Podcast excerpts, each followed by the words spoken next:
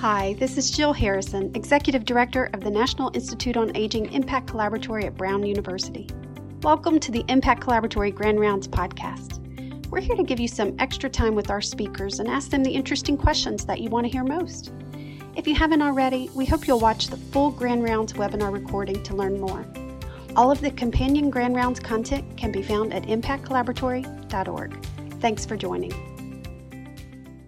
Hello, everyone. I'm Jill Harrison, one of the executive directors at the NIA Impact Collaboratory. I'm joined today by doctors Richard Fortinsky, Leah Hanson, and Robert Penfold. Richard Fortinsky is a professor at the University of Connecticut School of Medicine, where he is a core faculty member at the UConn Center on Aging and holds the HealthNet Inc. Endowed Chair in Geriatrics and Gerontology. Leah Hanson is a senior research investigator and senior director of research at Health Partners Neuroscience Center, Health Partners Institute, and co director of research at the Health Partners Center for Memory and Aging. Robert Penfold is a health services researcher and health policy expert whose work focuses on developing and testing strategies to optimize behavioral health care delivery and patient outcomes. He's also a co investigator in the Mental Health Research Network. Rick, Leah, Rob, thank you so much for joining me today. The NIA Impact Collaboratory hosts a monthly Grand Round series, each with a companion podcast. This past week, you presented a well attended Grand Rounds about challenges conducting pragmatic trials of interventions for care partners of people living with dementia. Dr. Hanson, I wonder if we could start with you. I, would just like to ground ourselves first before we dig into questions from our listeners. Can you please give us a high level overview of what the challenges of conducting trials for care partners of people living with dementia are?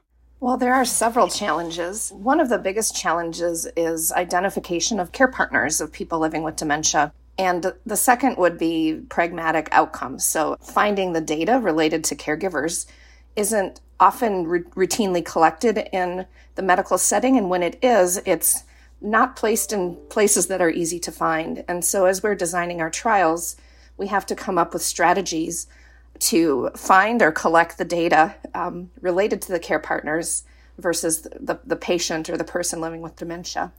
And then, similarly, to enroll or recruit care partners into our studies, strategies for identification and um, consent. Great. Rick, Rob, anything you want to add in terms of big picture challenges? No, I think Leah captured it well. I, I, I, believe all of us are operating in the outpatient care setting, and I believe that the issues in identifying care partners in other healthcare settings might be similar to what's experienced in the outpatient setting, or there, there might be additional challenges. But I think Leah really did capture it well. The only thing I would add is that because of the legal and technical barriers to collecting care partner information in the electronic record, for example, that they are not members of the same health system as the person that they care for, including living in different states and being the durable power of attorney, it makes it quite difficult to not only find that information in the chart when it exists, but to collect that information from people whose you know authorization is required and, and may not be re- readily available to contact. Leah, let's dig into your project a bit deeper. Your project that you presented on is focused on an intervention of mindfulness-based stress reduction that is delivered virtually to caregivers. What are some of the potential technological barriers and planned strategies that your project team has to overcome them? Yeah, thanks Jill for that question. We talked with stakeholders about this and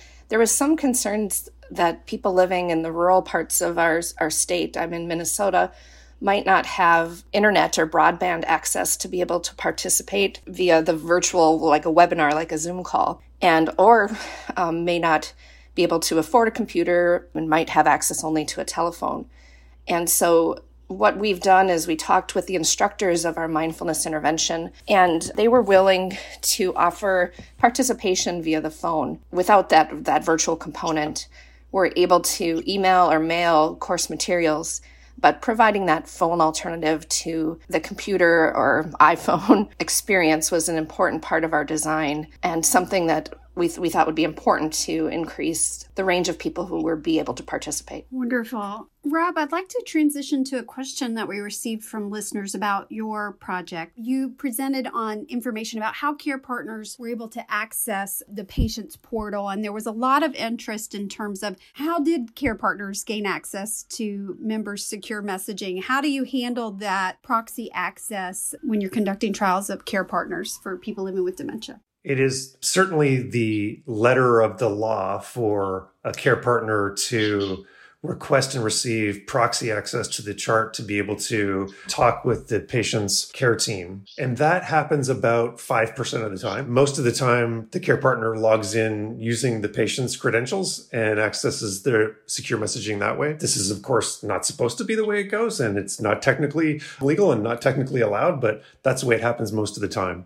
In light of that, we pretty much turned a blind eye towards that sort of regular utilization of the IT platform. The other consideration we had was if we contacted a care partner to participate in the trial and they didn't have um, access to the portal or who were not users, that the barrier to them doing this very clunky process where they have to fill out a paper form, submit it to the health system, the health system has to approve it, and then they finally get proxy access, that that would be a significant impediment to us recruiting them into the trial. So we decided not to do that. Part of our inclusion criteria that I didn't talk about is that we required the care partners to have had to for us to have evidence that the portal had been used on behalf of the patient in the last six months. And considering that the patient had, you know, diagnosis of Alzheimer's disease or related dementia, the presumption was that it was the care partner using the platform rather than the patient.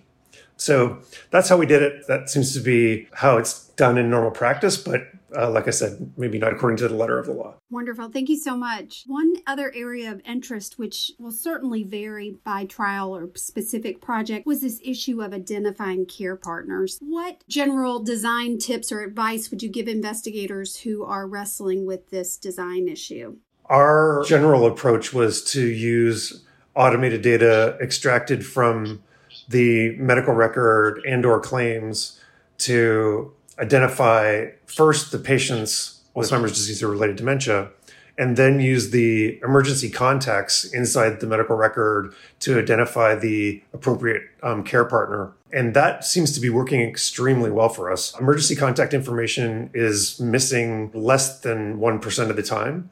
And our experience in reaching out to enroll care partners has been that the vast majority of people who are listed as the primary emergency contact are in fact the people who are providing care on a regular basis. That does not preclude us doing some subsequent screening for the person. So, for example, we administer a telephone based screen to the caregiver to make sure that they themselves are not diagnosed with dementia, or at least we have a screener to, in that regard. So that that's been our that's been our strategy, and it's uh, proven to be quite effective, actually. Now, this is Rick. We are just getting uh, underway going into the field. And so, uh, what we're about to do, and we're going to wait until after Thanksgiving to begin contacting caregivers. What we're doing in our study is we really want to simulate as much as possible the situation where the outpatient clinics where we are working will routinely offer care partners dementia educational programs. So we've designed our study in that fashion. The clinicians who work in, we have a geriatrics outpatient center and we also have a dementia care specific outpatient center. All of those clinicians have a vested interest in reaching out to care partners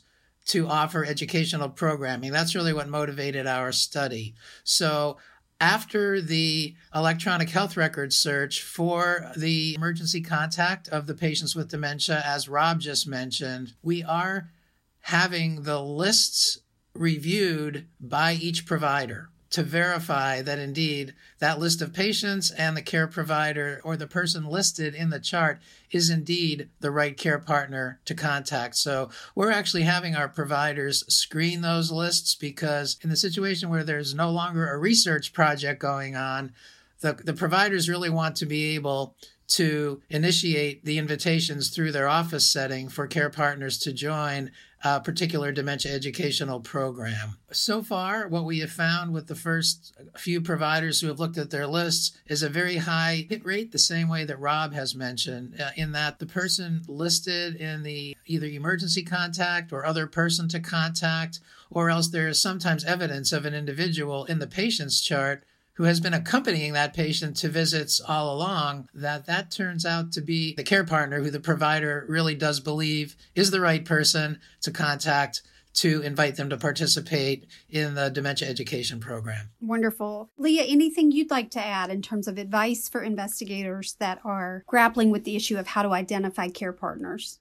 Yeah, I think it's important to recognize that dementia is underdiagnosed in the medical records. And so, in fact, we're going to be missing quite a few care partners of people living with dementia because of that. In addition, there's people that have a diagnosis in their electronic health record that may not know it's there or may not remember it's there. And so I know our IRB wants us to be sensitive when we're sending out mailings and contacting people exactly what we're saying to them about what we know about their condition. And so I think the strategies of partnering with the physicians and going through lists and confirming are really important. The study I'll begin recruiting for hopefully in the spring kind of uses a hybrid approach of both recruiting as part of the medical care visit at three sites of specialty memory care and targeted uh, mailed invitations as well. Lee just said something super interesting, which is that dementia is underdiagnosed, and and that is certainly the case that we've experienced at Kaiser Washington as well. And and we actually considered recruiting folks who had evidence of memory problems or an organization or other kinds of symptoms that might be consistent with a diagnosis of Alzheimer's disease and related dementia in their primary care notes, you know, structured diagnosis of mild cognitive impairment. But for exactly the reason that Leah mentioned, that we might reach out to someone and they might not know that these things are being documented in the charter, even, even though we have open notes and people could have reviewed the documentation, we were extremely reluctant to reach out to folks and say, Hey, would you like to participate in this trial for folks with dementia? And, and them having a, you know, negative reaction. So there is this really interesting advancement that, that could be made to use machine learning or some other kind of predictive analytics to better identify people who have not had a formal diagnosis, reach out perhaps to their primary care doc and say, Hey, we noticed this documentation. Do you think this person is a candidate in order to, in order to get that caregiver training um, sooner in the process? So that's, that's something we're thinking about Great point. Thank you so much for adding that. My last question for the three of you, and Rick, I'd like to kick it to you first, please, is for researchers that are looking to build their competencies in terms of overcoming some of the design and methodological challenges of conducting embedded pragmatic trials for care partners, what types of training resources would you recommend? Where should they start? Well, I, I, do believe that the uh, Impact Collaboratory is starting to develop what are called value proposition tips. I believe that researchers have to be able to identify healthcare systems that are interested in partnering to conduct pragmatic trials with care partners of patients. And that is sometimes easier said than done, especially among researchers who have made a career out of studying care partners of people with dementia. The value propositions notion really is trying to understand from the point of view of a healthcare system partner for research what do they view as benefits of offering education or support to care partners of their patients living with dementia?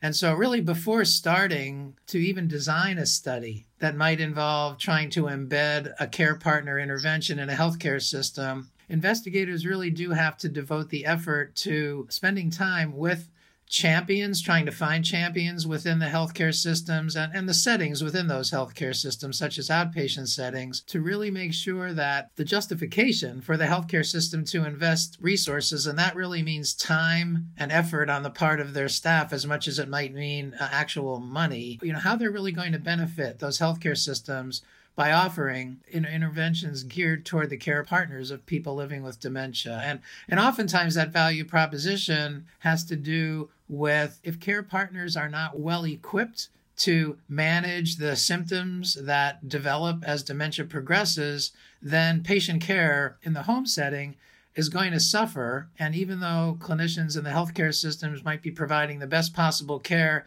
during the course of those relatively brief office visits that occur, say, every three or six months, if in between those visits the care partner is not really well equipped to manage symptoms of dementia at home, then care is going to suffer and there will be adverse outcomes for those patients. So, I, to me, that's really honestly the most important tip as far as getting started for new investigators who really want to be able to, to make an impact in a healthcare system by going the route of trying to uh, imp- improve the capacity of care partners to help manage patients living with dementia. Wonderful. Rob, anything that you'd like to add in terms of where investigators should start if they want to build competencies, if they're looking for training? Rick covered nicely some of the resources that are available from the collaboratory, especially. I think, especially for the traditional university based researchers who are not, you know, participants in the healthcare services research network, as folks who work in institutes that are embedded within health systems,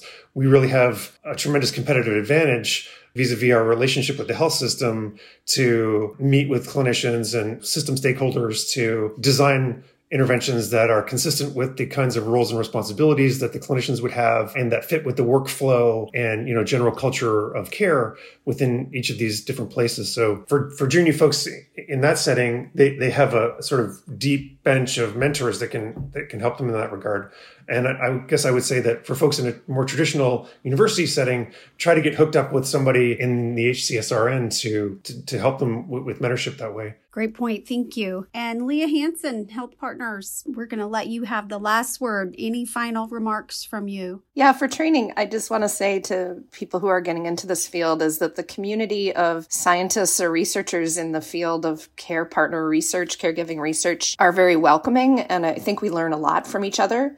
And so I wouldn't hesitate to reach out and build a network and get advice from people who have been where you're trying to go. And then finally, in my experience, the IRB manager has been able to uh, help kind of shepherd and guide me and give me advice to how I am able to get approval for my research and move it forward. So I'll, I'll end with those last two pearls. Wonderful. Thank you so much. Leah Hanson, Rick Fortinsky, Rob Penfold. It's been my pleasure to speak with you today. Thank you so much for all you do for impact as well as improving dementia care. Greatly appreciate your time. Thank you so much.